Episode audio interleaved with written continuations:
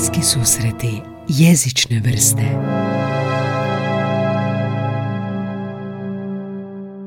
Engleskog, šta radiš? E, S engleskim ne radim ništa. tu i tamo neki prijevod.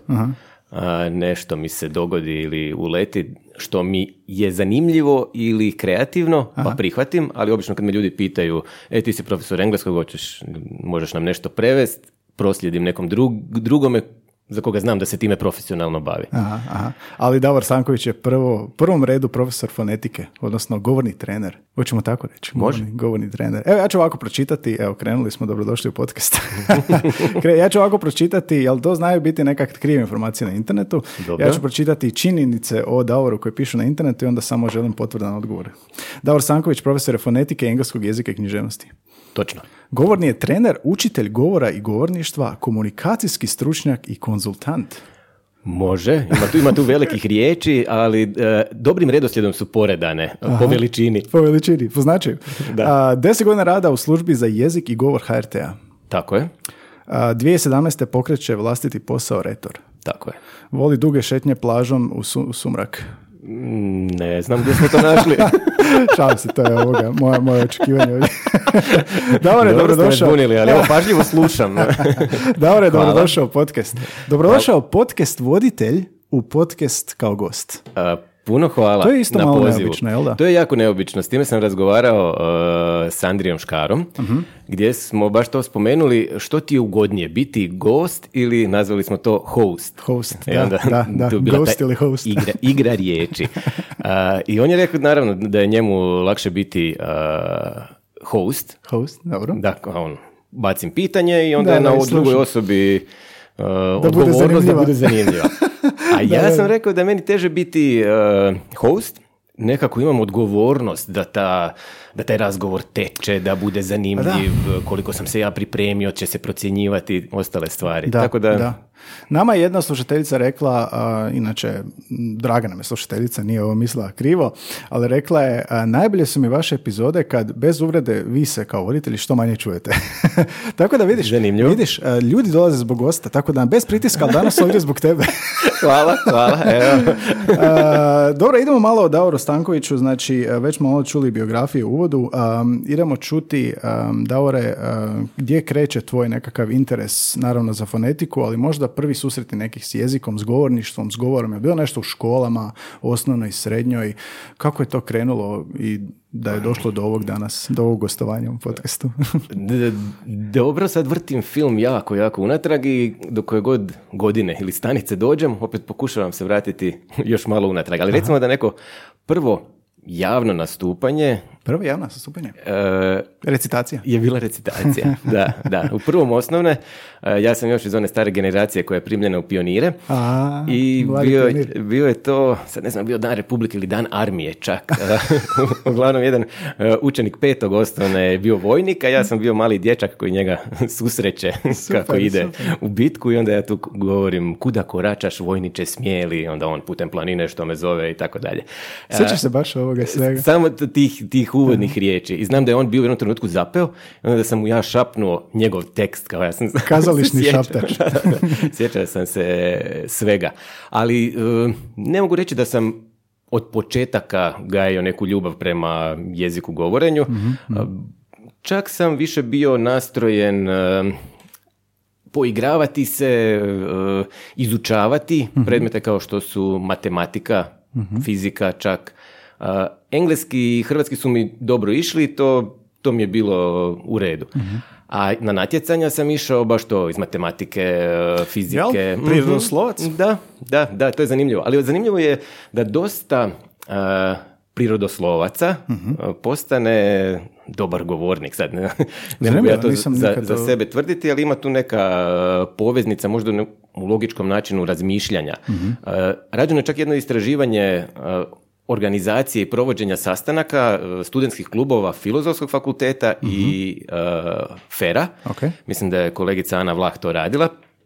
I rezultati su pokazali da su ovi studenti na feru puno učinkovitiji e, u tim Jel? raspravama. Tako da ima tu nešto u toj lijevoj e, Hemisferi. hemisferi u kojoj je i centar za govor. E, nije dokazano da je to 100% povezano, ali očito ima neke veze. Ali uglavnom, negdje u trećem srednjem mi se e, klik, Znam zato što i meni. klik dogodio gdje sam počeo jako, jako puno čitati. Engleski mi se počeo jako sviđati Mhm. i u tom trećem srednje sam krenuo na govorničku školu. kao Govornička škola. Tako je. U trećem srednje. U sklopu Da. škole ili je nešto va- izvan škole? Ne, to je dakle e, projekt koji je pokrenuo 92. e, profesor Ivo Škarić. Za, to je bilo nazvano darovite srednjoškolce. Dakle, to nije, iš- nije bilo zamišljeno da se tamo ide ispravljati govorenje, nego razvijati govorništvo. I škola je bila jako dobro koncipirana, imala je četiri stupnja. Ja sam tada u trećem srednje, kao dugokas- dugokosi dječak, Da, da, da. neinformiran uopće o svemu, bio oduševljen znanjem koje sam dobio u tih tjedan dana. Na prvom stupnju radilo se struktura govora, argumentacija, savladavanje straha i treme. Baš su bili predmeti ko u školi po 45 minuta, ali se nastava obrađivala u uh, manjim skupinama s mentorima 10 do 12 učenika. I onda još uz to poslijepodnevne aktivnosti. Sve, uh, svi govorni formati vezani uh, uz, dakle to su bile recitacija, debata, radijsko-televizijsko novinarstvo, nešto pogotovo To u to vrijeme, jako sveobuhvatno, dakle ja sam bio 97. s tim se prvi put upoznao, u to vrijeme toga nije bilo u školama. Dakle, to je bilo jedno otkriće jednog novog svijeta, barem meni. Koliko je trajao program? Tjedan dana. Tjedan dana Tjedan dana, dva put godišnje se održavao, negdje na obali najčešće, u pred ili post sezoni. Aha, Pametno aha, iskorišteni hoteli. Da, da. Iskupilo bi se po 200 učenika, čak je bilo škola gdje ih je bilo i do, i do 300, iz cijele Hrvatske. 200 ljudi? 200 srednjoškolaca, to je dosta važno Znači, samo, samo srednjoškolci? više Da. manje? Odlično, odlično. Čega se sjećaš tamo? Ovoga, ovo, vjerojatno ovo javni nastupi treme, jel da? O, o da, da, da, da, da. Tu je prvi taj jedan susret s tremom bio. To je zanimljivo. Svako u nekom trenutku otkrije e, svoju tremu Da, u da. različitim situacijama i onda krene nju savladavati. Ja sam imao situaciju da sam pripremao jedan šaljivi govor. Dakle, svaki učenik ima zadatak u tih tjedan- dana po strukturi pripremiti trominutni govor. Trominutni govor. Da. I čini se malo, ali za srednjoškolca koji se tek tada upoznaje i sa logikom, a logika je preduvjet argumentacije, tamo se učio silogizam, ako je nešto, onda iz toga slijedi, moramo doći, zaključiti nešto, e, obraniti našu tezu i te stvari. Uglavnom, ja sam imao, e, mogli smo birati hoće- hoćemo li sastavljati uvjeravajući, ozbiljni govor ili šaljivi. A a šaljivi u kojem smislu? E, I dalje se mora pridržavati I, strukture? I dalje se morao pridržavati strukture, samo mu je cijela e, okosnica, čak i središnja misao i argumentacija bila šaljiva. Dakle, da. Jesi imao šaljivi govor? Ja sam uzeo šaljivi govor. Naslov govora je bio? E, naslov govora se ne sjećam, jer naslov se na kraju smišljao. Ali središnja misao je bila, to je ono što svaki učenik govorničke škole pamti i pola noći može e, izreći. E, dakle, jedna jednostavna, izjavna, stilski neobojna rečenica, to je središnja misao, moja je bila da e, higijenski ulošci za žene bi u Hrvatskoj trebali biti besplatni. Aha. I sad, to je tad bilo ha ha ha, Da, da, da. smiješno, ali je zanimljivo da je Škotska sada nedavno- Zanimljivo je, da, zato što baš gleda me, jel, jel tu još neki punchline, jel danas je to? Danas, je to, da, e, čak realizirano Da, u, da. u nekim državama. Tako da, ali i, i svake grupe birala su se dva govora koja idu na audiciju i onda ko prođe na toj audiciji pred stručnim žirijem, to su profesori, dakle mentori, oni nastupaju na završnom javnom nastupu, deset najboljih govora, dakle od tih 200 koji, učenika koji dođu. I ja sam održao taj šaljivi govor i znam da su se oni isto, kao govor je šaljivi, da, ali središnja misao i nije Da, da. šaljiva sama po Da, da, sebi. da, da. Kao, ono, ozbiljna je misao da, da se o tome raspravljati, razgovarati. E, ali ja sam imao šaljivu argumentaciju i na kraju prošao sam na taj javni nastup, Super. ali trema je učinila svoje. Prvi put kada sam izvodio taj govor unutar svoje grupe pred tih 10-12 osoba, meni su se krenule tresti ruke. I to tako da papir, bilješke koje sam imao u rukama su proizvodile zvuk. O, baš ono. I svi kolege tamo koji su bili, mentorica koja me zna tih tjedan dana kao, ne znam, opuštenog učenika, Davore, pa što je sad, pa što je sad ovo? Ja rekao, ne znam, evo, ne znam ni ja. I to je bilo to otkriće treme. I onda nakon toga na javnom nastupu, ha, bilo je malo bolje, ali pogledao sam ja taj javni nastup i... Ili ima negdje za pogledat na YouTube? Nema. ali je to neka drugačija trema bila u odnosu na onu neku standardnu tremu u toj manjoj grupi, a u toj inače kad se vježba i onda prije nastupa, je li to neočekivana trema bila?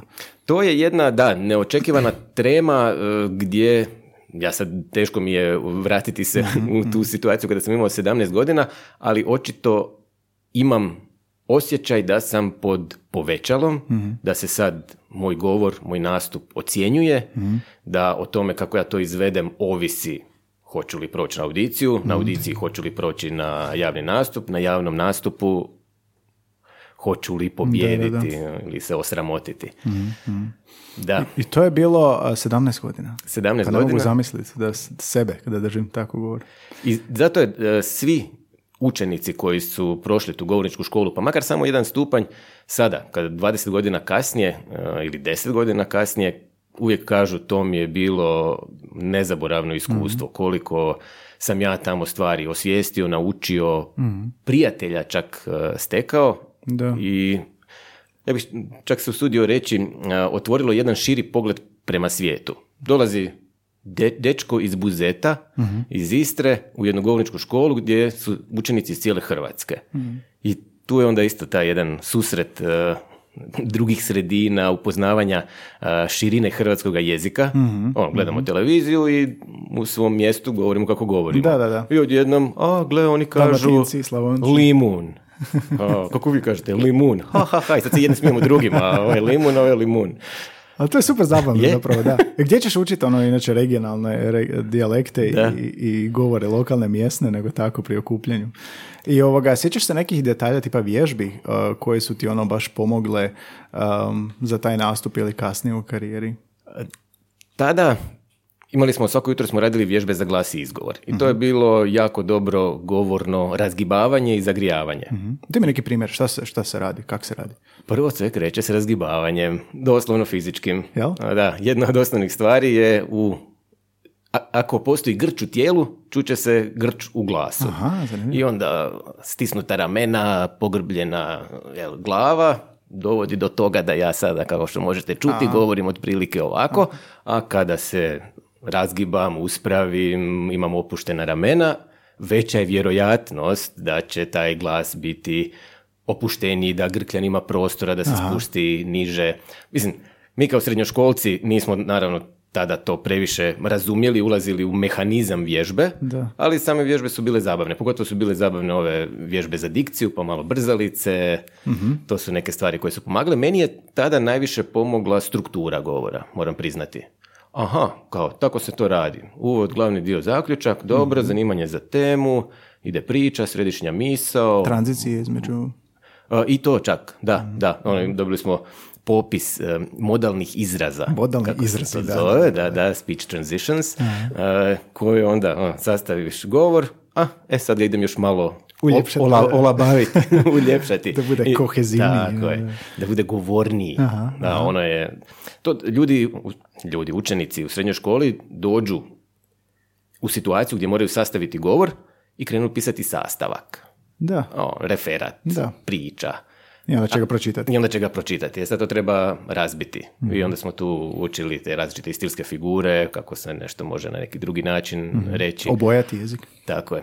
Ali, kažem, ta struktura je bilo nešto, da, da, ovo stvarno ima smisla, ovo je efektno. Sad sam sve izrekao, izrekao sam protuargument, pobio sam ga, mhm. slijedi zaključak, u jednoj rečenici kratko što sam rekao, poziv, mm što sad s tim, sve, svim što, što sam rekao, mhm. i na kraju efektan završetak. mm Jeste slušali govore poznatih govornika? Jesmo, jesmo. Tad su nam, e, sjećam se, na prvom stupnju ako se ne varam, pustili Vladu Gotovca. Baš da, pitao, da. da, da, da. Kasnije smo znali slušati i, i gledati nastupe nekih dobrih učenika, pobjednika govorničkih škola. E, gledali smo jednu jako dobru emisiju Govorni bonton, koju je baš profesor Škarić snimio.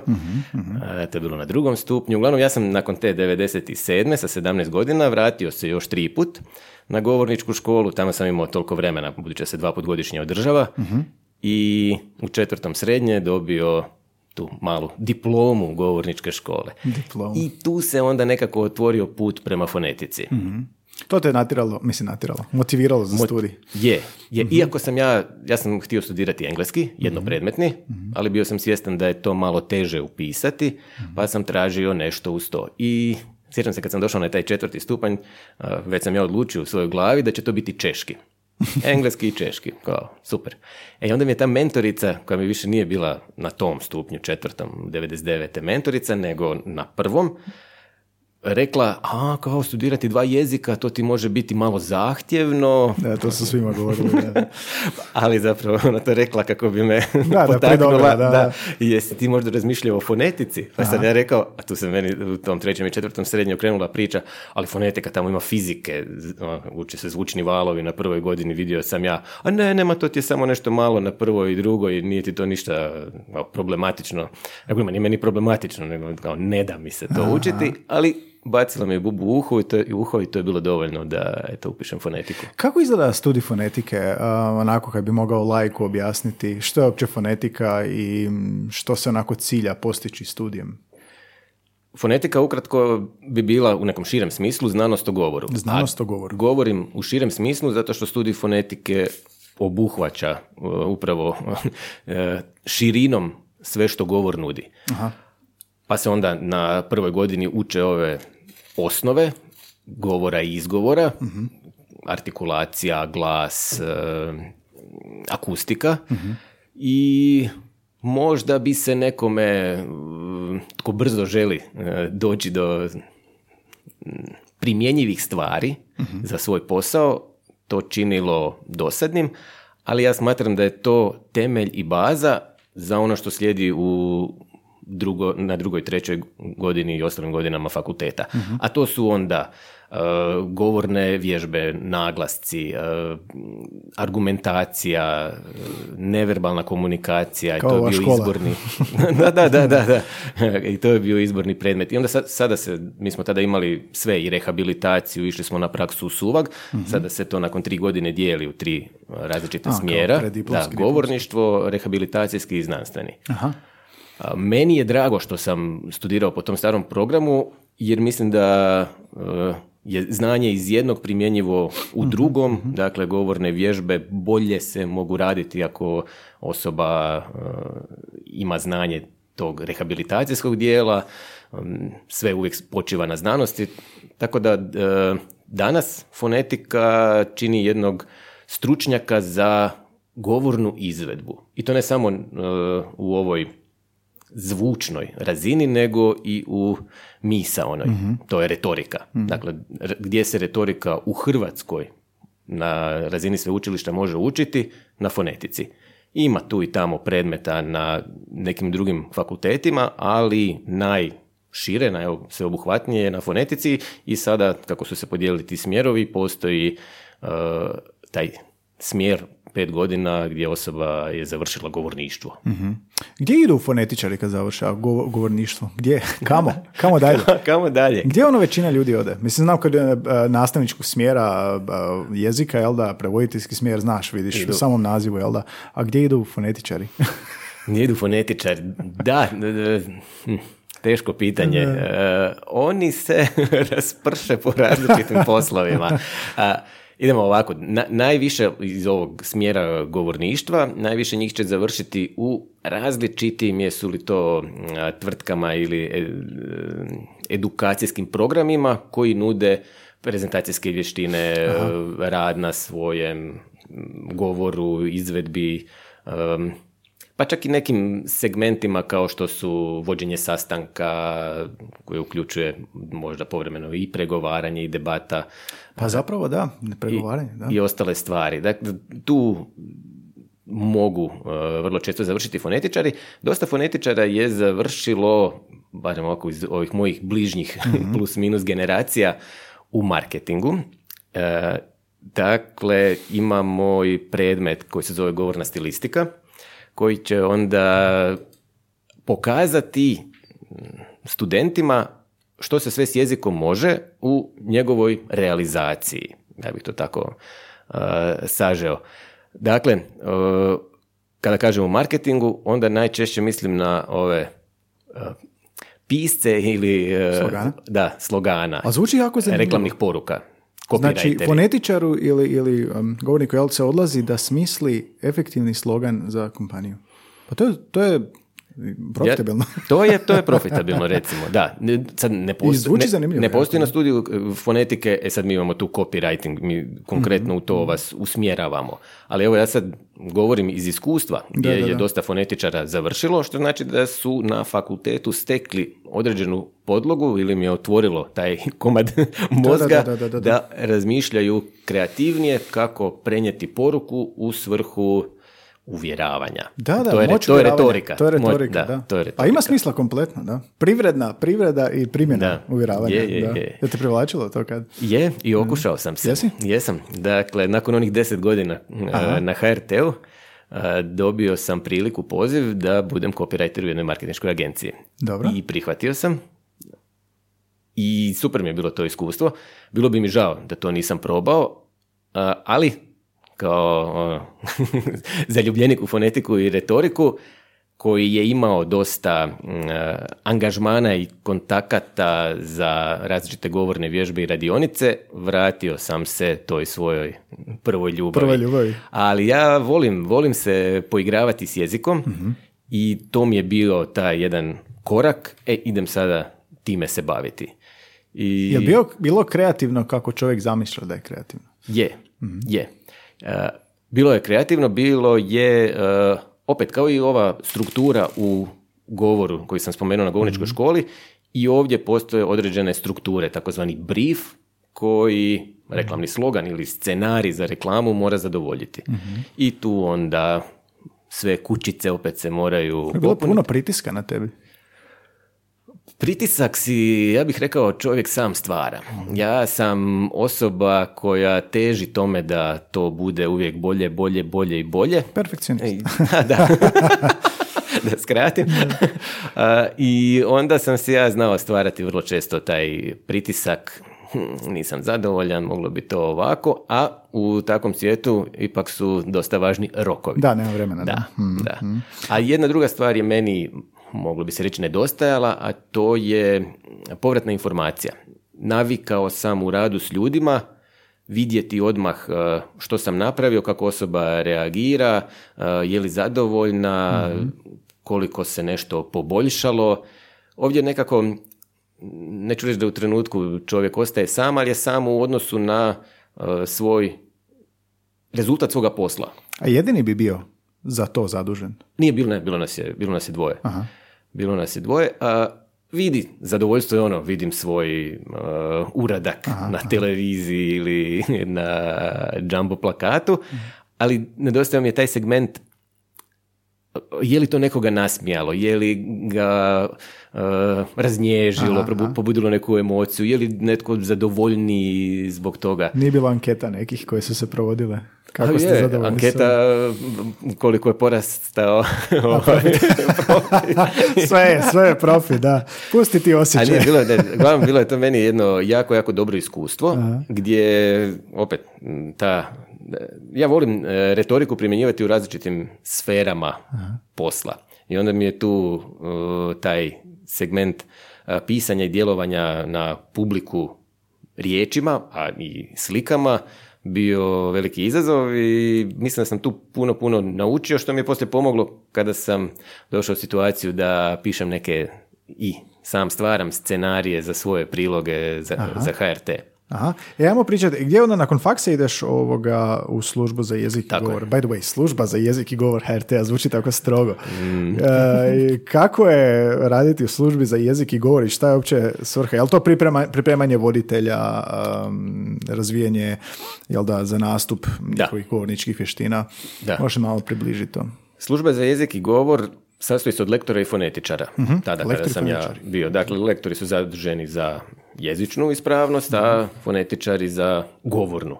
I recimo uzmemo sad novinara koji je došao raditi na HRT, on prvo radi Naravno, e, priprema se, upućuje se u posao, ali istovremeno ide na govorne vježbe kod fonetičara.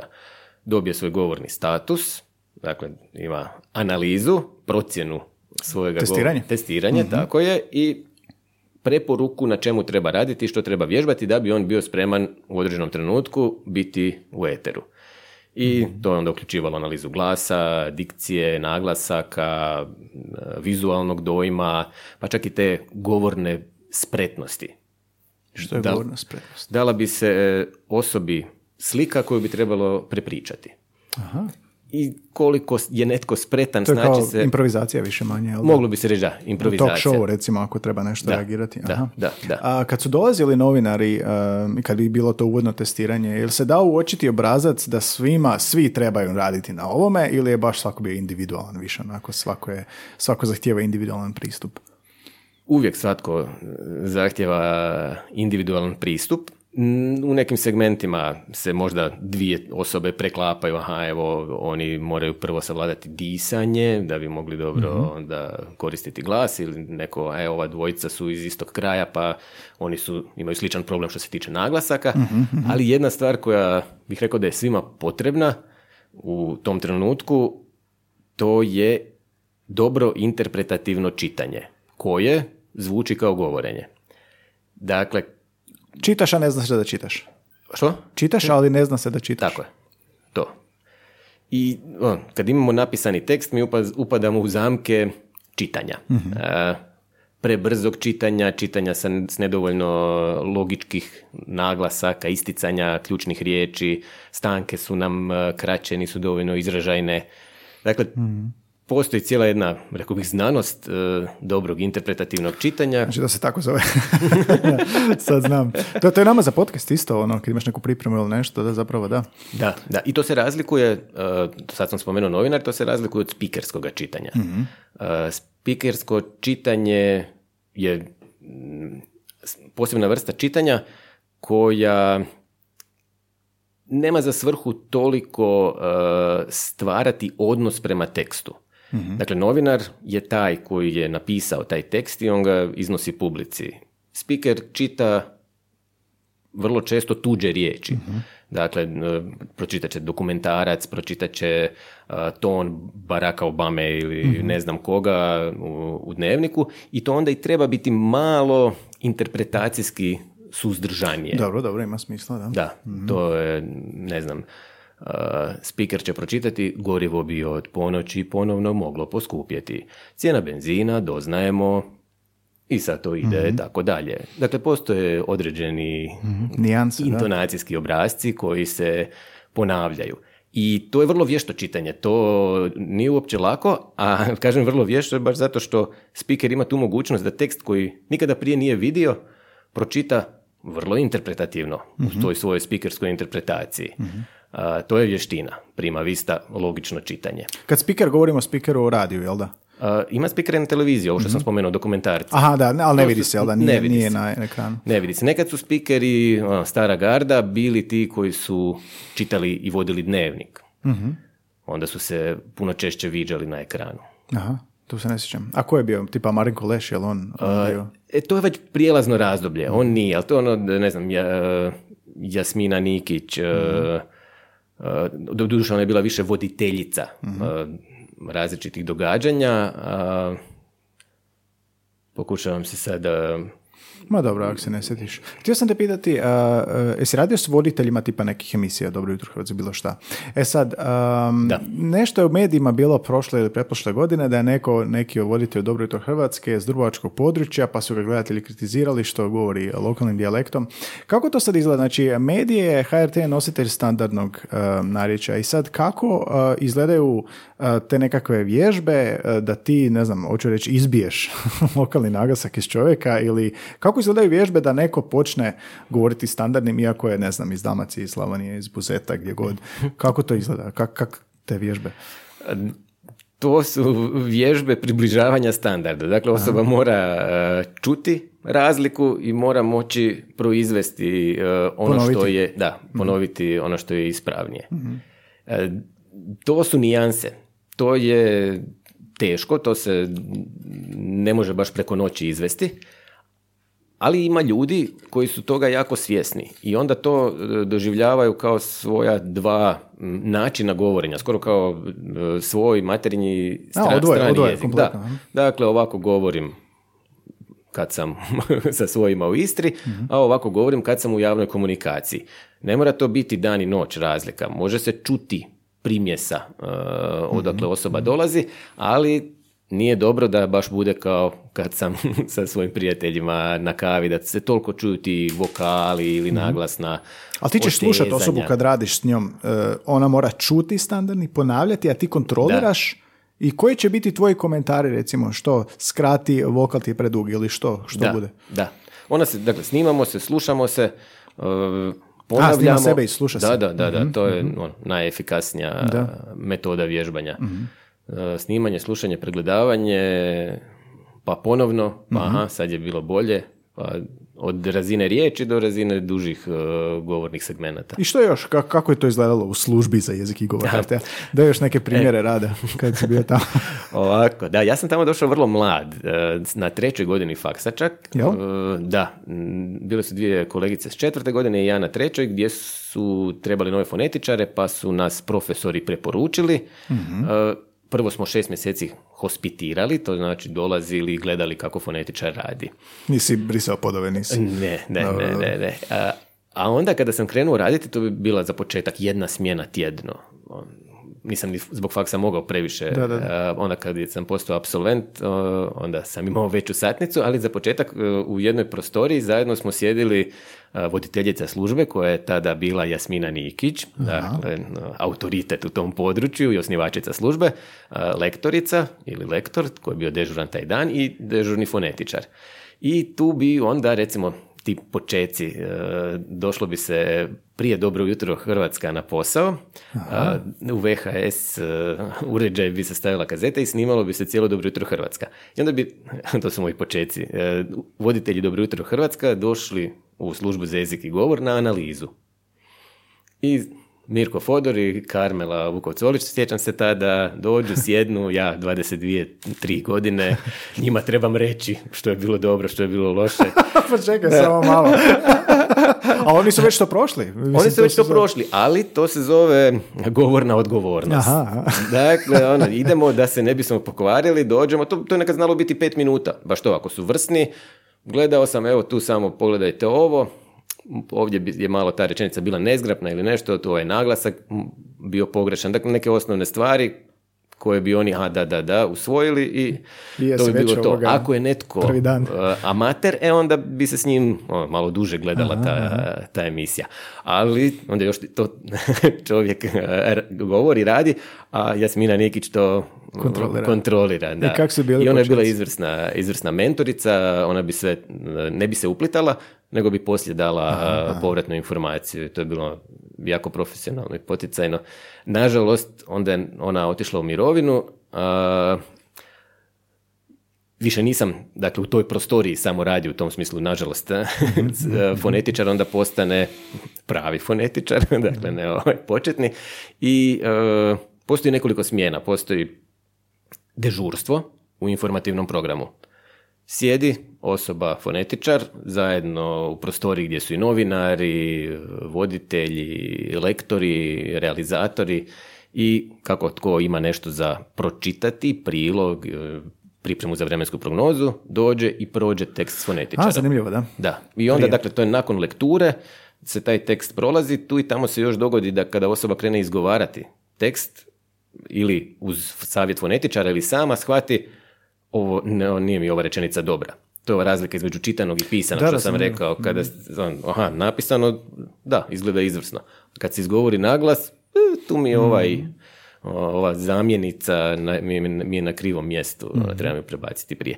E, I naravno, ostale sve stvari, govorne izvedbe se tu popeglaju na brzinu. To je stvarno dežurstvo. I osoba ide dalje snimati, raditi. Baš zanimljivo, dežurstvo. Dežurstvo. Da, fonetičarsko Da, dežurstvo. fonetičarsko dežurstvo. I svi bi oni dolazili kao pročitati, kogod ima za nešto pročitati, sport, vrijeme i dnevnik. Da. uh, Da, I pročitali bi to. većinom.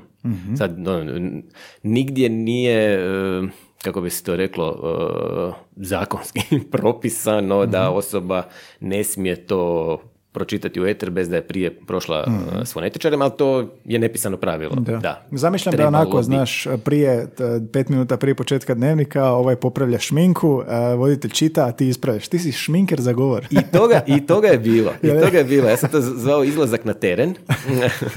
nismo, službeno nismo to tako zvali, ali ja sam zvao izlazak na teren. E, go- fonetičarsko prisustvo na snimanju emisija.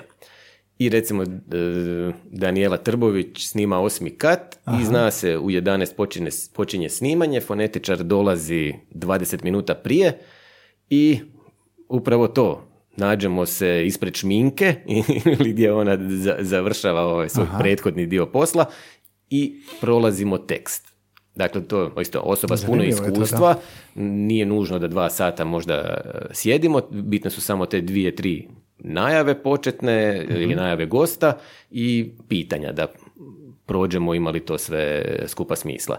I to bi bilo taj izlazak na teren. Kada bi se neke nove emisije snimale, onda bi taj izlazak na teren malo duže trajao. Mhm. Dakle, fonetičar bi sjedio i na snimanju, pa bi odmah mogao u nekoj pauzi dati povratnu informaciju, pripazi na ovo, Dežurstvo. nešto. Baš Da, da. pravo, da. Kako I su voditelji reagirali na to? Jel im to tlaka bilo ili su shvaćali važnost toga? Većinom su shvaćali važnost toga, ali uvijek sto ljudi, sto čudi, to je jedan veliki grad, pojavi se tu i tamo osoba koja misli da to njoj nije potrebno. A s druge strane, e, bude genijalnih priča i iskustava gdje osobe za koje bih ja kao fonetičar rekao da im više nije ništa potrebno, Aha. su toliko govorno odgovorne da će doći pročitati i nakon 30 godina iskustva svoj tekst da slučajno ne bi nešto pogrešno Govorno izašlo. odgovoran je onda super sintagma, da. Da, da, to ne znam jesam li je ja smislio, a to pripisujem si ovo. Stavit ćemo naslov podcasta pa će se onda tako. Budi govorno odgovoran. Baš zvuči kao zanimljiv E, posao. htio sam reći, bila je još jedna treća a, vrsta obavljanja tog posla i zapravo najčešća, a to su individualne vježbe. To smo znali uspoređivati s, s radom zubara. Osobe su naručene točno u određenom terminu Na stolicu. na stolicu, tako je. Da. Dakle, u devet dolazi taj i taj, s njim radimo na glasu.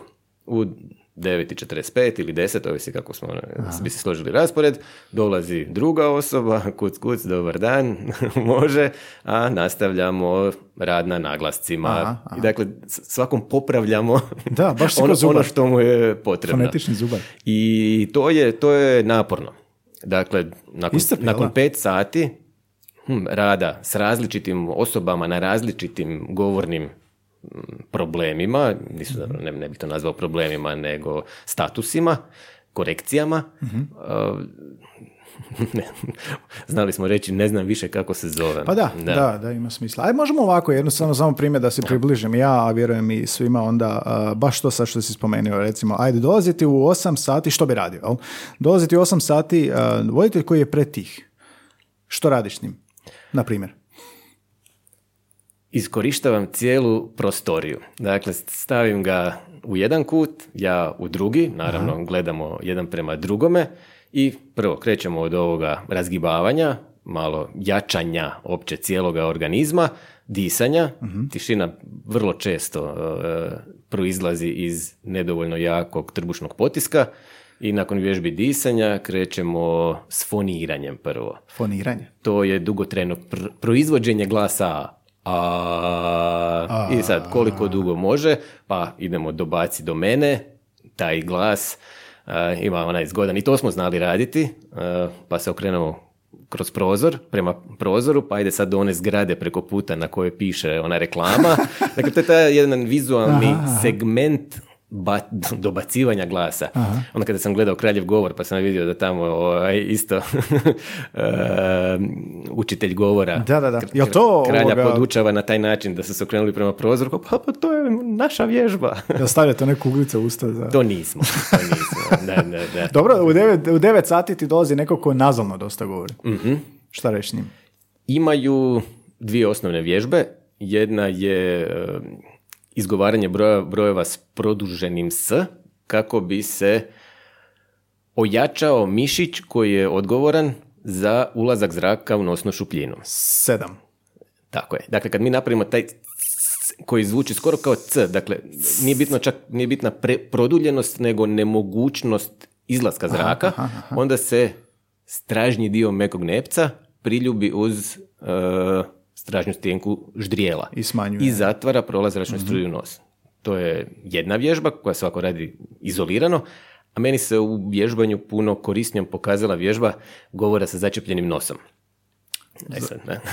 Začepi nos. Zašto? A ja ću Ono što- što se tu događa? Da. Uh, Uglavnom kada imamo začepljen nos, onda, sada sam ja začepio nos, Ovo je prvi put u podcastu smo začepili nos. uh, ono kad smo prehlađeni, Aha. onda govorimo ljudi čuju da smo prehlađeni, govorimo nosno. Zato što je povratna reakcija tog mišića mekog nepca da se spušta i zračna struja ulazi u nos. I onda smo... a- E, a nekome je to uobičajeni postav. Dakle, on ima blago meketam glas. A, taj nosan glas dolazi i zbog držanja vrlo često. Dakle, da to pogrbljeno držanje može uzrokovati nazalan glas. E, ali uglavnom, zašto začepljen nos? A, pokušava se u tim otežanim uvjetima govoriti nenosno. A da bi se to napravilo, osoba mora malo više otvarati usta i blago spustiti grkljan. To je se čak ne mora reći, to će ona To je automatski, jel da? Sa- da, sama napraviti kako ne bi osjetila vibracije na prstima koje, koji drže začepljen nos. Onda ako mi kažemo prvo za probu, recimo m, m, m, koji je nosan glas, o da, osjetim vibracije. Ali ako kažem da, da, da, ne bih smio. Mogu ja da, na, na, a sad mi je ušao zrak u nos, ali trebam napraviti da, da, da, dva, tri, četiri. I tu se... Uopće ne kuži se da, da se začepio nos. tu se na jednoj, da, sa- sada kada se pomučim, da, da, da, da. E, i onda je posljedica toga da u t- nakon što proizvedemo nenosan glas u tim otežanim uvjetima, maknemo prste s nosa i zadržimo taj govorni postav, dakle i grkljana i artikulacije. Jel to teško ljudima? Bude teško, da. Bude, teško prenijeti u govor. To je, to je najveći problem. Zadržati, jel? Zato sam rekao ovo, glasnoća. Prvo radimo na izol- izoliranoj fonaciji, glasanju. Onda prebacujemo u brojeve, pa onda u neke kraće govorne segmente. Brojimo do deset. Onda dodajemo neku rečenicu. Dobar dan i dobrodošli u današnju emisiju. Ali cijelo vrijeme da se vodi računa dobaci taj glas, da ostaje ono što je rađeno u prethodnim vježbama. I tu je sad ta dugotrajnost procesa je u tome da sve te vježbe ti postavi pređu u automatizam. Koliko je potrebno raditi dana, tjedana da to pređe u automatizam? To je isto individualno. jel? To je isto individualno i to je često pitanje. Ovisi o stvari na kojoj se radi, a ovisi i o osobi. Jel bi bilo Koliko je ona brže, jel bi bilo brže nego što, što očekujemo ili, ili ne što hoću kao reći, svi imamo neku ideju, znači aha, ovo mi je potrebno, kod stranog jezika, znaš, ljudi često isto pitaju koliko mi je sati potrebno da dva, jel bi ovoga pretpostavio da je to onako nešto u mjesecima, tjednima? U mjesecima. Mi smo znali u tim preporukama pisati rad na glasu tri mjeseca. Tri mjeseca. Rad na glasu devet mjeseci. Ono, jer vidimo da prvo treba riješiti disanje, pa onda jačinu glasa, pa onda tek voluminoznost. Ima ono neka tri segmenta a, rada na glasu. A, ovo sam još malo rekao. Dakle, stvarno, rad na glasu je dugotrajan proces. Obično, mislim, može se, im- imao sam situaciju gdje sam s osobom radio 10 sati. Dakle, ne u komadu, naravno, u, unutar mjesec dana. Ok. Ali je ta osoba radila i sama doma. Dakle, znala je vježbe, odvojila bi si nekoliko minuta, uzela bi tekst, probala bi to primjenjivati Zadaća. i tu se nakon mjesec dana već čuju rezultati. Ta osoba, e, on sam pustio prvu snimku, to isto bude zanimljivo, osoba ne bude svjesna da je Da. toliko napredovala jer ona sebe čuje svaki dan Da, da, da. u tim malim pomacima. A onda kad joj pustite prvu snimku od prije mjesec dana, što sam ja tako zvučao. Kako, kako je rekao? Ko neki bokček. Ono tiho, nekako blago, da, da, da. sve. Onda to kada se osnaži glas, ta interpretacija poboljša, stvarno za mjesec dana je osoba bila, moglo bi se reći, spremna za eter. Šta ako ti u 11 sati dođe neko ko ima neugodan glas? Koji ima onako iritantan glas. Sad bih rekao, taj je, Ne, ne bi bio tamo. taj je e, prošao kroz portu bez da je bio naručen. E, taj je provalio u HRT. Ne, e, da, teško da će doći. Postoje neki osnovni to nam razgovor za posao. parametri da, koji moraju biti zadovoljeni, A, ali ajmo se staviti u situaciju da stvarno dođe osoba koja iz nekog razloga mora biti na televiziji, a ima neugodan glas. A, Pokušavalo bi se svim snagama taj glas učiniti manje neugodnim, a raditi intenzivno na svim ostalim segmentima govorne izvedbe koji bi onda morali biti besprijekorni. To ja znam reći, e, ne može se progledati kroz prste, ali ako je jedan segment, recimo glas, izrazito loš, jedino što te može izvući je da imaš dobru dikciju, da imaš dobru logiku, da si uvjerljiv, da, Da kompenziraš sa- sa da drugim kompenziraš sa drugim stvarima, tako da kod publike ne stvaraš cijelo vrijeme to opterećenje kakav je to glas, kakav je to glas, nego da nakon nekog vremena Mhm. prihvate taj glas. Ali kažem, to je ovako hipotetski. Mislim Da, da, da, da, za rad u medijima glas je osnovno Mhm. sredstvo za rad. A što ako dolazi netko ko, ok, rekli smo za naglaske, za standardni, ali što ako dolazi netko ko um, u tom svom mjesnom govoru uh, koristi leksik, riječi koje nisu dio standarda i time se teško nosi sa, ne znam je sad to uopće moguće da se događa. E, Time se teško nosi, e, što Ti- narušava pre- mu tečnost Da, govora ili recimo e, punist- po- koristi puno, ne znam, uzmemo Dalmaciju, Slavonski, pa ko- koristi puno uh, regiolekata, dijalekata u smislu leksika, u smislu riječi, ili na tom radite? ukazujemo na to. Mm, To je više, čak bih rekao, lektorski, Lektor, po- da, da, da, lektorski ok, posao. Za nekoga tko će voditi emisiju uživo, da, radit ćemo na tome. O, probati izbaciti iz, te, mm, iz tog javnog nastupa te izraze. Ali mislim da to čak i nije toliki problem, da tu osobe mogu biti puno uh, svjesnije u tom uh, prebacivanju iz regionalnog u standard, nego na razini uh, otvorenog, zatvorenog vokala, duljenja naglaska. To su ono, malo uh, veće finese koje treba dugotrajnije brusiti. A šta ako guteju, guteju slova? A onda idemo s vježbama za dikciju. Različito uh, brojenje u šaptu, uh, oštrenje tog mjesta na tvrdom nepcu gdje se ostvaruje većina, gdje jezik dodiruje nepce pri izgovoru većine hrvatskih glasova, TDNR, LČŽŠ, to je sve Aha, usmjereno aha, na tu točku na tvrdome nepcu, pa se onda tu radi pojačavanje tog vibrotaktilnog osjeta, jedan stručan termin. E, Dobar bend, vibrotaktilni osjet. Dakle, e, dugotrajno izgovaranje ži. Uh, I sad se tu pokušava dakle oštriti ta dikcija.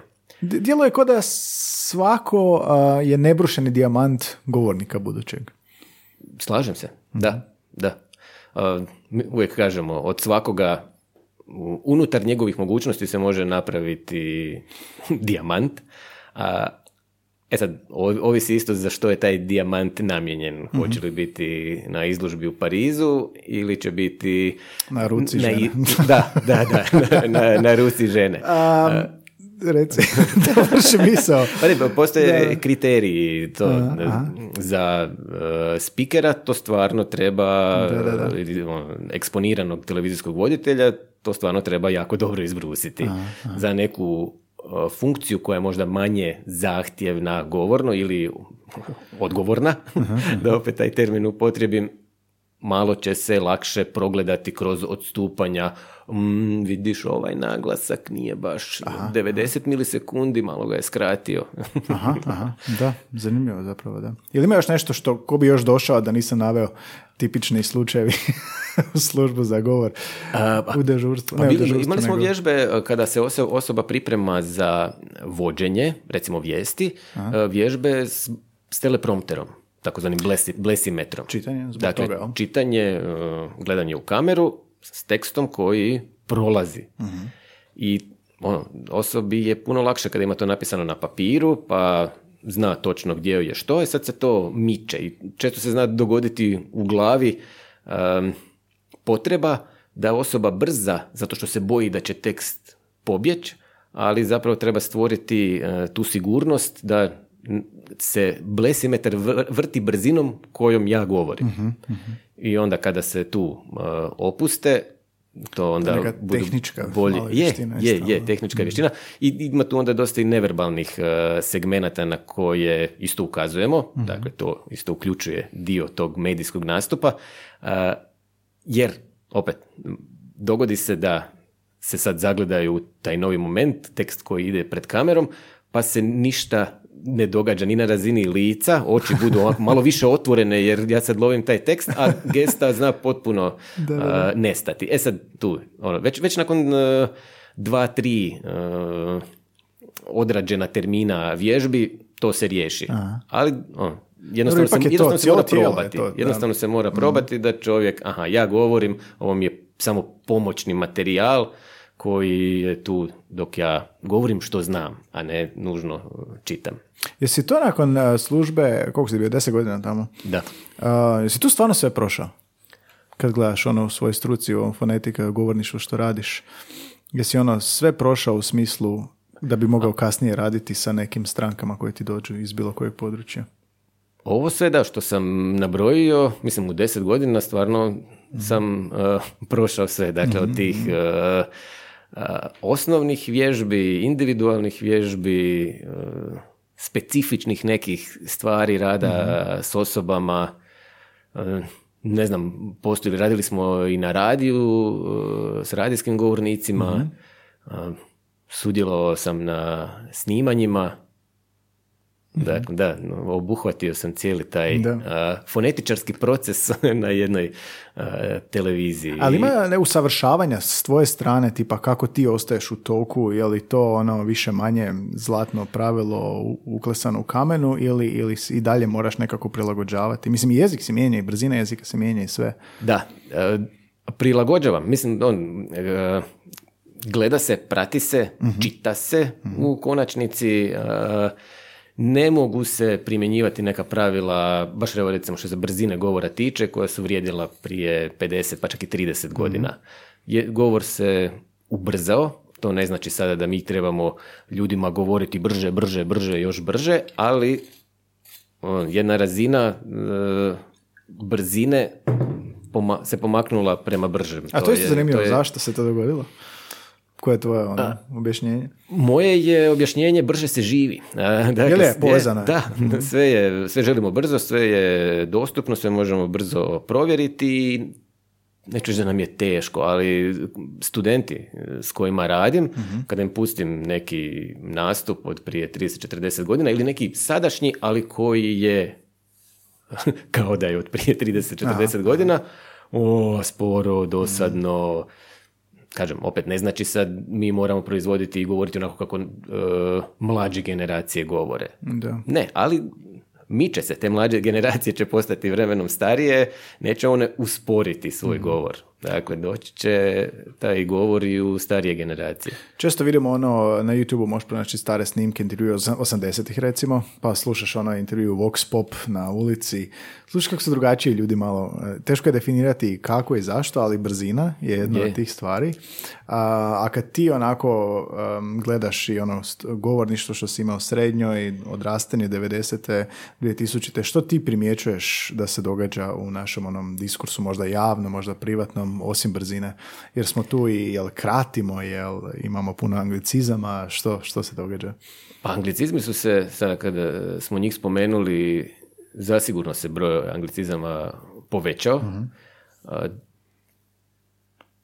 opet, tehnologija je učinila svoje, e, dostupnost različitog sadržaja na engleskom jeziku, pogotovo mlađim generacijama koje to pregledavaju na YouTube-u, e, čini to da te riječi uvrštavaju u svoj govor. Neke će se um, uspjeti preobličiti, neke će se prihvatiti pa dobiti hrvatske nastavke. Uh, u tom smislu se jezik zasigurno promijenio. Uh, mislim da se neka kultura govorenja promijenila. Mislim da smo prije bili u toj i, i e, manjoj brzini, da smo bili i pažljiviji slušači, da smo više promišljali o izrečenim stvarima, da su i prosječni, svakodnevni govornici, hm, rekao bih, malo bolje e, strukturirali svoj mis, svoju misao. Zna se dogoditi da e, ono, susretnem izvrsnog govornika koji nikad nije nigdje govorio osim u, unutar svog sela. A i on, ono, i onda kad takvu osobu sretne, re- sretneš, kao oni stariji ljudi, slušaš ga i svaka riječ je važna. Aha. Da, ne, nešto u tome je bilo da su, rekao bih, više promišljali. Ali i mediji su učinili svoje, a, mediji, odnosno ljudi koji se pojavljuju u medijima, a, da je da su da je ta kultura komunikacije, da sad ne ulazim a, duboko u nekakve sociološke priče, Pa, učinila svoje. I što vidimo po političarima, Tako je. politički diskurs kakav je, pa se prenosi. A misliš li da je tehnologija um, i sama činjenica da mi puno manje moramo govoriti, mi danas šaljemo poruku, sliku, glasovnu, Mhm. ok, ali puno više nego što ćemo razgovarati i sjesti. I sad, kakav to utjecaj ima? Da li znači da što mi manje govorimo, onda i lošije govorimo, odnosno što god to značilo, mi smo promijenili se u načinu u kojem se izražavamo, da mi više nije bitno koliko pažljivo govorimo, nego samo da prenesemo brzo ključnu informaciju ili što? Rekao bih da da. Rekao bih da da, da ta uh, praksa govorenja uh, je vezana uz uh, različite dijelove mozga. I da ako mi stalno govorno komuniciramo, onda, aha, svjesni smo na temelju onoga što, je li osoba razumjela ili nije, ili traži da ponovimo, ili izvršila zadatak koji smo kao šef dali zaposleniku, a nešto moram popraviti. Ovo, e, tipkanje, pisanje, skraćene forme, narušavaju, ne mogu reći da uništavaju, ali blago vraćaju govornu priču unazad. Jesmo mi počeli govoriti onda kao što tipkamo? A ma, ma- ne mogu reći da jesmo, ali malo bih mogao reći da to se događa, da primjećujem da u mlađim generacijama, sada recimo uzimam za primjer studente, znaju te rečenice biti kao natuknice. Kao nešto nedovršeno, polovično i to se onda, valjda, pretpostavljam, e, preuzelo iz tih poruka, a onda se prenosi i na pisanu forumu, koja, gdje je uputa napišite esej punim rečenicama, pa te rečenice imaju veliko slovo i točku, ali su kao natuknice. Da, da, da, da, da. razumijem što ćeš reći, da. Malo se ta, da, da, brzina, mislim, to, to, je, to je komunikacija, to nam se događa. Najjednostavnije moguće prenošenje poruke. Zašto bih trošio više vremena ako me osoba s druge strane razumije sa brb. Da, I onda u govoru se dogodi da umjesto vraćam se odmah, osoba kaže brb. No, da. Da, to je recimo taj primjer, ali isto tako mislim, um, možda se događa nekakav hibrid između našeg govora i tog tipkanja i nastaje takav neki hibrid od jezika koji će se tako razvijati. Mi sad tu ne možemo nešto posebno napraviti, osim što možemo ići na škole, pa možda se malo više učiti, ali to nigdje nema više oko nas, to je samo izolirano onda. E, Da, ja mislim da se, da se malo vraća, ili vraća, tek počinje. Ne mogu reći da je ikada bilo e, to govorničko obrazovanje, ali mislim da se sada, e, da ljudi postaju sve više svjesni u ovom poslovnom sektoru, bio to IT sektor, marketing ili bilo što drugo, e, ljudi su postali svjesni, a moram popraviti nešto u svom govoru. I onda traže pomoć. E, ne znam, javi mi se osoba koja radi u jednoj velikoj kompaniji, često prezentira i kaže, kažu mi ljudi da imam dosadan glas. Prvo, je što, to, mo- znači? monotono? Da, da. E, on je zapravo imao, nisu znali kako to uobličiti, on je zapravo imao jako, imao je malo uh, nazalan glas, ali je veći problem bio u dosadnoj, nazovemo dosadnoj intonaciji. Kao monotono. Monotono je govorio, da. I tu onda, kažem, ljudi postanu, to je kasno već skoro, svjesni nekih svojih nedostataka, a sad ja primjećujem da su i fakulteti, i privatna sveučilišta i veleučilišta, pa čak i srednje i osnovne škole počele malo više inzistirati na tom govornom izražavanju. Je?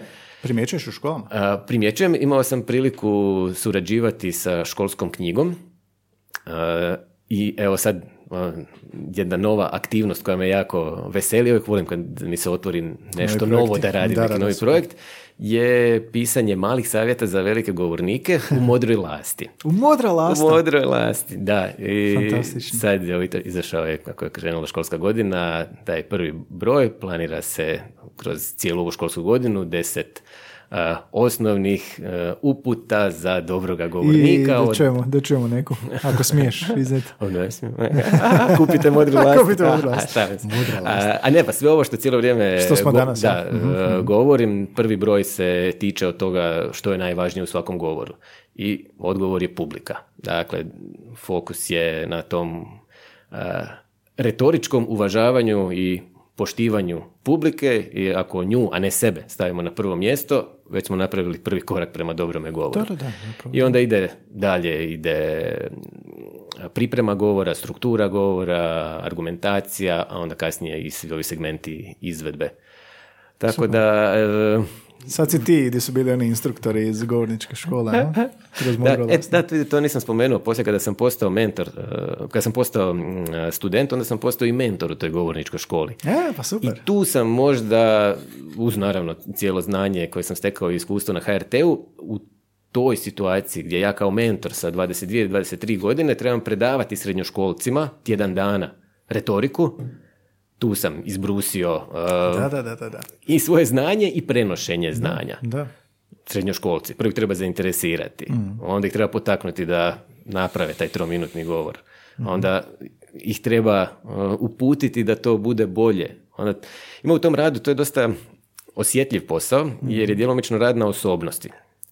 I to je, kad sam rekao sto ljudi, sto čudi, uh, vrlo nezgodno. Nekome kažete uputu, uh, trebamo raditi na tvojom glasu, o da, da, izvrsno, slažem se. Nekome kažete, trebate raditi na svojem glasu, molim. Zašto? Što ne valja s mojim glasom? Imam, to je moj glas, imam ga od rođenja, ja ga, ne- ja ga ne želim mijenjati. I sad je tu korak naprijed, korak natrag, da, da, da. tako. Da, individualni pristup, da. Je. I moraš i psiholog biti. Malo da, to kada sam došao na televiziju, onda mi je jedna fonetičarka kolegica rekla, gle, 50% si fonetičar, 50% psiholog. Ono, Koji ja. Ma ne, pa to je normalno zapravo, da. Toliko toga, toliko tih de- društvenih te soft skills vještina ti onda razviješ, nisi ni svjestan da će ti trebati, nisi ni svjestan da ih koristiš, da, ih imaš da, kasnije. da, da, da. Um, dobro, deset godina služba za jezik i govor HRT. Baš je lijepo ovo izneo, ovi konkretni primjeri su mi super. E, što onda nakon toga radiš? E, Pokrećeš svoj posao ili? U međuvremenu je bilo, bio taj e, skok u tu kreativnu marketinšku Aha, da, industriju rekao si. Mhm. i nakon toga sam se e, ohrabrio, osamostalio. Mhm. Možda je to bila jedna isto otkočna daska koja mi je dala m, snagu, a, da, iznijela me na tržište. Da, da, da. A cijelo vrijeme sam vidio potrebu i imao zahtjeve ljudi za različite radionice, individualne vježbe i onda sam se eto ohrabrio, otvorio Retor. Retor, super, Retor. Jasno, ja, glasno. A, I šta radiš u Retoru? Da dolazi ti, da pogodim, dolazi ti uh, marketing menadžer, uh, prezentacijske vještine, Da. uh, pregovaranje. Ja uglavnom više radim na ovoj izvedbenoj strani. Dakle, ovo što sam i na HRT-u radio, a, glas, dikcija, snaga glasa, ali naravno da to zahtjeva svoju primjenu, pa onda jedno bez drugog ne ide kako to e, strukturirati, e, izreći. Daj mi primjer zadnjih pet osoba s kojim se radio. Koje su zanimanja? Zadnjih pet Mislim, osoba. bilo kojih pet. E, može. Evo ovako, voditeljica ureda za odnose s javnošću, Ok. ajmo tako reći. Onda je jedna, jedna osoba koja je account manager, Mhm. um, šahovski velemajstor. Opa. Da, to je bilo jedno prekrasno e, iskustvo i rad gdje je osoba za vrijeme korone e, ostala bez natjecanja i ovih čestih turnira, Da, da, da. pa se krenula e, YouTube kanal. baviti tako YouTube kanalom i Odlično, edukacijom. vidiš odlično. prilagodba, vidiš prilagodba, da? I onda je tu dobila upute, čak su ta predavanja trebala biti e, na engleskom, Mhm. On pokazalo se dobrim to što sam i profesor engleskog Da, da, da. i onda smo e, preko Zuma radili to dosta intenzivno, čak 30 sati na cijeloj toj I na stranom jeziku. izvedbi i na stranom jeziku. Super. Da, e, ko je onda tu bio e, jedan e, predsjednik, e, ljudsk- predsjednik, direktor ljudskih resursa jedne tvrtke, e, A tipični problemi, tipa ono, ja znam kad meni dolaze e, što je problem na uvodnom testiranju. Sad kad ti onako pogledaš unazad strankama koliko si radio, šta su najčešći? Jel uopće postoje najčešći problemi, zašto dolaze? Najčešći problem bi se dao svrstati pod zajednički nazivnik sigurnost u javnom nastupu. Ono, Nekakvo s- samopouzdanje ili možda htio bi poraditi na uvjerljivosti. E sad, što čini tu uvjerljivost? Onda idemo to malo isecirati i dobro, najviše treba raditi na tečnosti, recimo. Tu zna biti e, vrlo često problem da osoba a, zastaje, m, traži riječ, e, o- ima poštapalicu neku, dakle da taj govor ne ide baš fluentno. E, ili su ovako neke konkretne stvari da bi malo htjeli biti glasniji, da bi htjeli poboljšati svoj glas, pa čak i o, e, razinu svoje neverbalne komunikacije ali to je češće u situaciji kada ljude pre- pripremam za medijski nastup. Dakle, to nisu sad, ne znam, direktor ljudskih resursa, nego je to osoba koja je menadžer neke tvrtke i često se pojavljuje u medijima, tako da mora dati izjavu da je u nekom televizijskom intervjuu. Uh, tu onda, aha, oni ju često, što ću s rukama, kako sjedim, gdje gledam, ti neki segmenti, uh, upute koje moraju zadovoljiti televizijski format. Dobro. Jel dolaze srednjoškolci, studenti? Na individualne vježbe uh, srednjoškolci ne, barem nisam ja radio, a studenti povremeno, da. Tu i tamo. Sa studentima radim na Vernu, na sveučilištu Vern, na odnosima s javnošću i na novinarstvu. Imam upravo te predmete glasnogovorništvo i javni nastup. Medijski nastup, to je upravo taj oblik Ovo, vježbanja, pojavljivanja u medijima i govorenja u različitim Medijski medijskim istup. formatima. Odlično. E, I kak si zadovoljan? Jel ti ovoga samostalnost em, rada u toga donijela neke druge perspektive neočekivane zapravo što nisi doživio ranije u karijeri? Otvorilo mi je e, puno različitih mogućnosti. Da. Prije sam mislio da sam kao fonetičar rezerviran samo za e, rad u medijima. A, mislim, bio sam svjestan da je to retoričko znanje e, svima potrebno, ali očito nisam bio e, kretao se ili dovoljno Da, dolazio do tog kruga ljudi. A kažem, sada mi je to otvorilo puno širu sliku, puno kontakata. Radio sam jako puno, to nisam spomenuo, sa simultanim prevoditeljima. Jel? Da, i odlični su. A, Radili smo i radionice, radio sam i individualno. A, Naravno, osoba govori, a, cijela publika na slušalice sluša određeni glas, dikciju, Aha, tempo. a ovaj, ovaj još prevodi u glavi. A ovo još prevodi u, gla- u, gla- u glavi. Sad, teško je Da, tu da, da, da, voditi računa o svom glasu kad se naravno osoba mora fokusirati na sadržaj. E, tu su te Da, vježbe. zanimljivo. Nisam znao da, da s fonetičarima isto rade simultani prevoditelji. I kakve su tu vježbe? Mislim, to je kompletno drugi ono svijet, jer osoba prevodi izravno, u istovremeno, simultano. Ja kada sam bio, e, imao prvu radionicu s njima, sjećam se, evo sad sam se isto malo naježio tog tre- trenutka, kada smo radili vježbu mm, e, te njihove govorne fluentnosti, tečnosti. I dali smo im e, tekst, on, dosta zahtjevan tekst, ono, jedna stranica A4 papira gdje je bilo i godina i imena i različitih tih nekih podataka i uputa je bila pročitajte, malo si uh, možete i natuknice staviti, uzmite si vremena pa ćete prepričati. I oni su svi, njih deset, pročitali taj tekst jednom, presavili papir i sjeli skrštenih ruku i mi gledamo, sad ćete morati prepričati. Da, da, kao dobro, i jedan po jedan su se ustajali i sa svim ovim informacijama prepričali taj tekst kao da su ga pripremali danima. Da. Dakle, totalno jedan drugi mehanizam pamćenja i onda reproduciranja. Njima je to bila lagana vježba. To- a, da, a onda ovo simultano prevođenje, to je stvarno onda još, još zahtjevnije nego ovo konsekutivno. Da. A, ok, ajmo malo o podcastu. Podcast a, Lovna govor, ti si moderator podcasta ili host. Da, da. A, odakle, ti, od- odakle si došao na tu ideju, kako je to izgledalo, a, vodiš li još, a, a, koga želiš i zašto se uopće zove Lovna govor? Osim što zvuči dobro, Lovna govor. Ajde, pet pitanja. Da, baš sam to htio reći, da, da, da krenemo redom. Ovako, zašto podcast? Nisam ja to e, zamišljao kao neku svoju veliku ideju, ja to želim, meni to treba, ja to moram, nego sam sa više strana tu i tamo e, dobio savjet, e Davor ti bi trebao imati svoj podcast, ma da, jesi razmišljao možda o podcastu, i onda bih ja rekao da, da, dobro, i na tome je ostalo. E onda se dogodila jedna suradnja e, da smo snimali prilog za HRT, za emisiju Kod nas doma, u NSK, u Nacionalnoj sveučilišnoj knjižnici, pa smo upoznali e, tamo ljude koji su upravo u to vrijeme, vrlo brzo nakon toga, raspisali natječaj za podcaste u znanosti, kulturi i obrazovanju. I preporučili m- mi da se prijavim. O, da, oni su bili isto jedni od tih os- osoba. da ti bi trebao imati podcast. I sam se ja prijavio. Super ti je to, puno inputa si dobio. I taj moj projekt je, moj podcast je prošao, valjda se da, uklopio u to retoričko znanje, svrha obrazovanja, podizanje kulture, sve govor, retorika, sve podržava.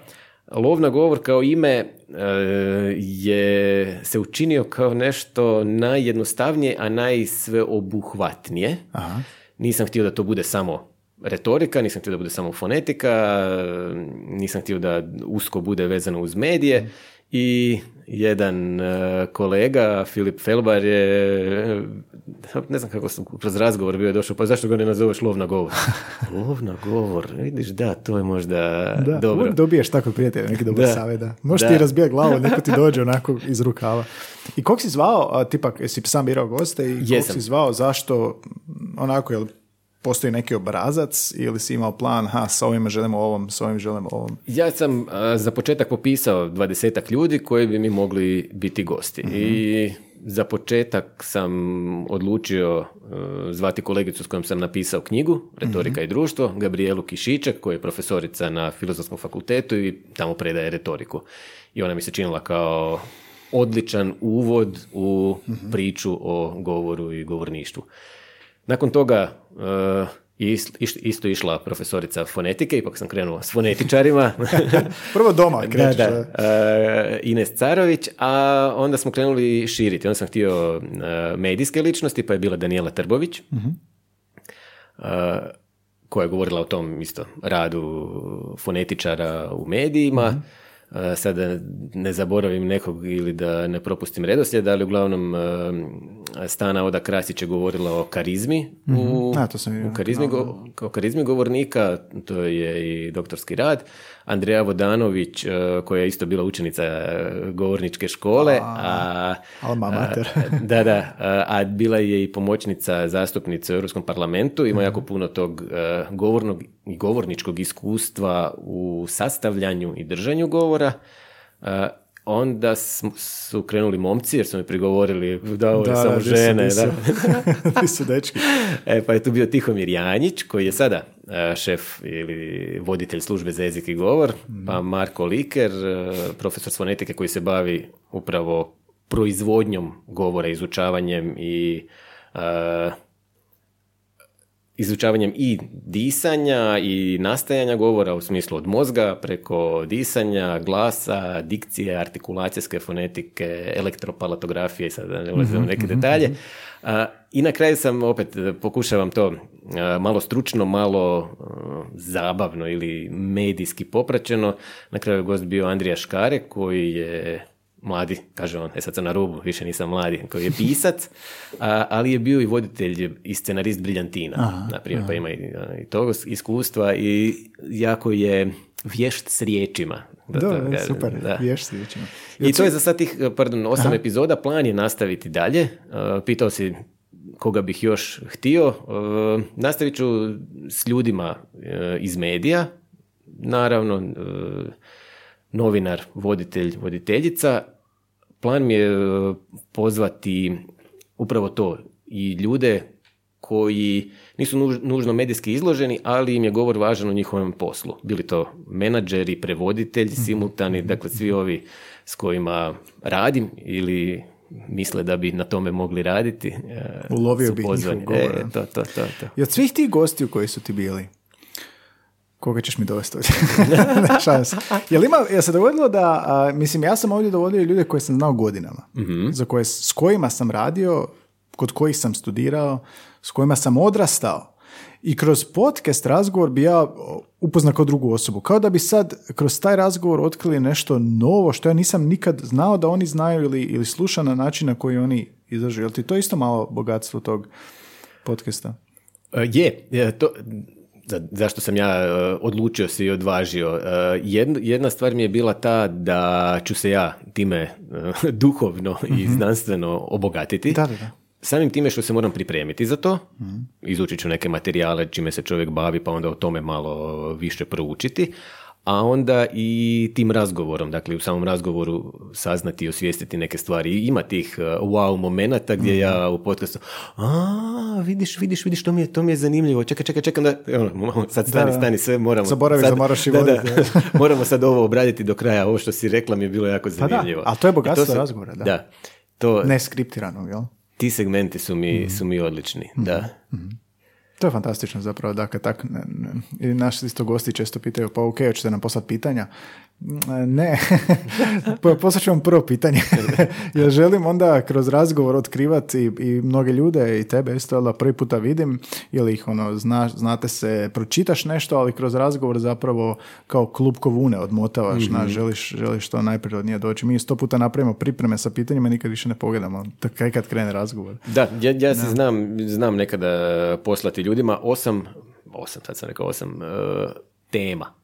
Dakle, doslovno jedna riječ. O čem ćemo, Evo, da, o, kroz što ćemo proći. To je ono što, što si ti meni u reč- rečenici napisao o retorici, podcastu, radu na HRT-u. Da, To- da, da, da. to Čisto je- da ne iznenadite. Evo. Da, da, da. Da neko ne kaže, ovo ne želim, ovo mi je traumatično iskustvo, ovo mi ne želim pričati. dobro, dobro. O, ovo, Davore, ovo je fascinantno. Uživao sam u svakom trenutku ovog razgovora, imam još par pitanja za tebe. Um, što ti je jezično u pogledu fonetike predstavljalo problem? Jezično u pogledu fonetike. Pa mislim da zvuči nespretno, ali općenito, znaš, uh, spominjali smo naglaske, spominjali smo dijalekte. Što je tebi osobno bilo najteže kad si uh, se obrazovao, kad si išao na one škole, kad danas radiš s ljudima? Što ti je, što ti je ne u ovom soft skills vještinama, Mhm, nego baš u strukovnom dijelu? Meni u, u, u učenju, ne u radu s drugima, nego što je meni bilo najteže Može savladati može ili... drugo. Hm. U početku, mislim da je to bila druga godina faksa, su mi to bili naglasci. Ja sam iz Buzeta, mjesto u Istri. Ako treba naglasiti e, e, detalje. Ima i specifičnost to mjesto u Istri, a to je da koristi zamjenicu kaj. Jel? Da. I onda kad sam ja došao na fakultet, e, onda sam ja kaj imamo za napraviti za ovaj predmet, ali to nije ovaj zagrebački kaj, Ne, to je drugačije. slovenski zapravo više, jer je na granici sa Slovenijom. E, I onda su mi prigovarali, tu si tjedan dana, već si se popurgerio. Ne, ne, mi u Buzetu govorimo kaj. niko ti ne vjeruje, da? Da, s tim da sam ja imao te pjevne intonacije, koje su utjecaj talijanskog, što bi značilo, kaj imamo sutra za zadatak? Da, da, da, da, Istrijani, ali e, i sama, sam naglasak unutar riječi. Aha. Ja bih rekao govorim, a Aha, treba aha, govorim. I sad je to, to je meni Lovno bilo... govor. A, to, dobro, tu nema dvojbe, nisam baš bio takav. Ali to bi dalo neku notu, onako fino, fino, jedinstvenu. Retor, u, Retor, u, lo, le to je bio retor, već da. francuski. A, ali uglavnom, ali imao sam jednu olakotnu okolnost, a to je da mi je mama iz Banja Luke. Aha. I sad, a, zašto je to olakotna, si. zašto je to olakotna okolnost ako učiš hrvatski? Ha, zato što naglasno, standardni sustav odgovara, uh, Da, što da, se da. naglasaka tiče tom Kažem, izjednačio sustavu. si malo nekako. Tako je. I onda bi meni uvijek bilo, kako bi mama rekla. Mislim, ja sam imao i ć, i to mi je bilo, na to mi je bilo na prvoj godini problem sladati, uh, da imam neki, neko meko č koje nije ć. Da, da, da. Jer, mislim, ja bih normalno s prijateljima tako razgovarao, ali onda u jednom trenutku ne može se tako na fakultetu odgovarati na usmenom ispitu. Malo poč- počne čovjek o nekim stvarima voditi računa. A, tako da su mi to, ali uglavnom su mi naglasci. Već sam počeo raditi, moram priznati, na HRT-u i to mi je bio strah. To, ja sam sad tu, imam 22-23 godine, doći će mi netko, Goran, Goran Milić, i pitati me za naglasak, kako ću ja biti siguran da je to ispravan naglasak. I onda čovjek vremenom prihvati to da ono, ne, mora, ne, ne može sve znati, pogleda u riječnik, aha, dobro, ili nazove kolegu ako je baš takva situacija, ima se vremena, a onda brzo, to, to je ono, bacanje u vatru, brzo čovjek e, nauči, ja sam si kupio jednu bilježnicu, praznu, u kojoj sam zapisivao riječi i naglaske. Aha, vidiš ovo je tako. Aha, onda bi mi to vrlo br- brzo ulazilo. Isto krenuo sam raditi na najslabijoj karici gdje Danijeli Trbović između dva kruga snimanja moram reći Davor koji je naglasak? E, Da, da, da. Moraš tu, biti tu moraš biti spreman. Brzina. Da, to je bio o, opaki trening.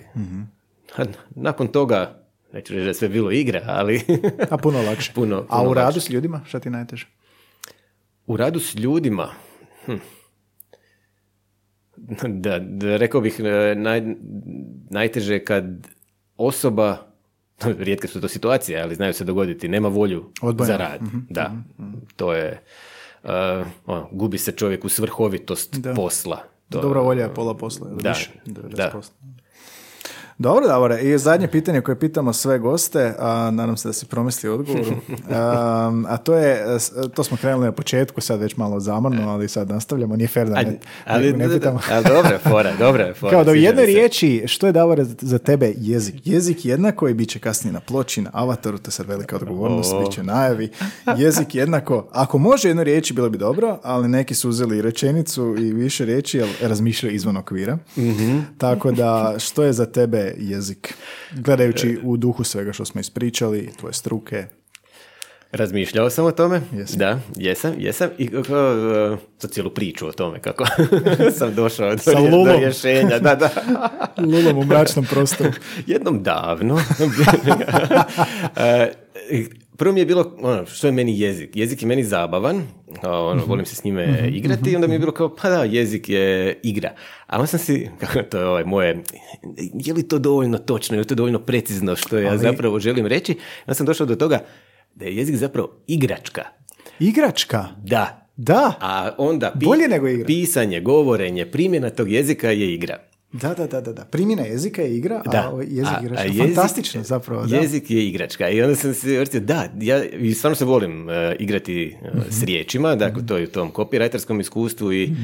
e, kada pišem, bilo što da pišem, tražim neku, Twist. neki, da, Twist. da, da, neki dodatak da to malo zanimljivije zvuči. Znaju mi prijatelji reći kad nešto primijetim, neki anagram ili Isuse Davor, to samo ti možeš vidjeti. Da, da, da. Rekao, da, da, kao što, i onda ja tako, sam sretan, Jezik je jeste, igračka. jeste vidjeli, sad ne- neki dan, to me, evo, zadnje što me oduševilo u toj igri. Igri riječi. E, bilo, e, dijete je e, dobilo u vrtiću neku gumenu narukvicu koja je u, koja je u obliku dinosaura. Ok. Rastezljiva gumena i kaže, tata vidi, ovo je stegosaur. koji, se, koji se rasteže. I ja kažem, aha, onda je rastegosaur. I on isto, pa da, rastegosaur. Rastegosaur. Odlično. Igračka, baš da, baš nis- nismo ni imali. Imali smo jezik i igra, ali zapravo igračka ima više smisla, a primjena je igra, da. Baš je zabavno. I treba tako biti. Jer Da. to je ono uređeno pravo nama svima da se igramo jezikom, da. Ako želimo. A, odlično, dobro. Smo nešto zaboravili možda pripomenuti a, u ovih sat i pol vremena da nismo Već je prokopali. sat i pol. Sat i pol. Vrijeme leti kad se igra, kad, Kad se igramo. Pa stvarno smo mislim da smo sve Da, da, da.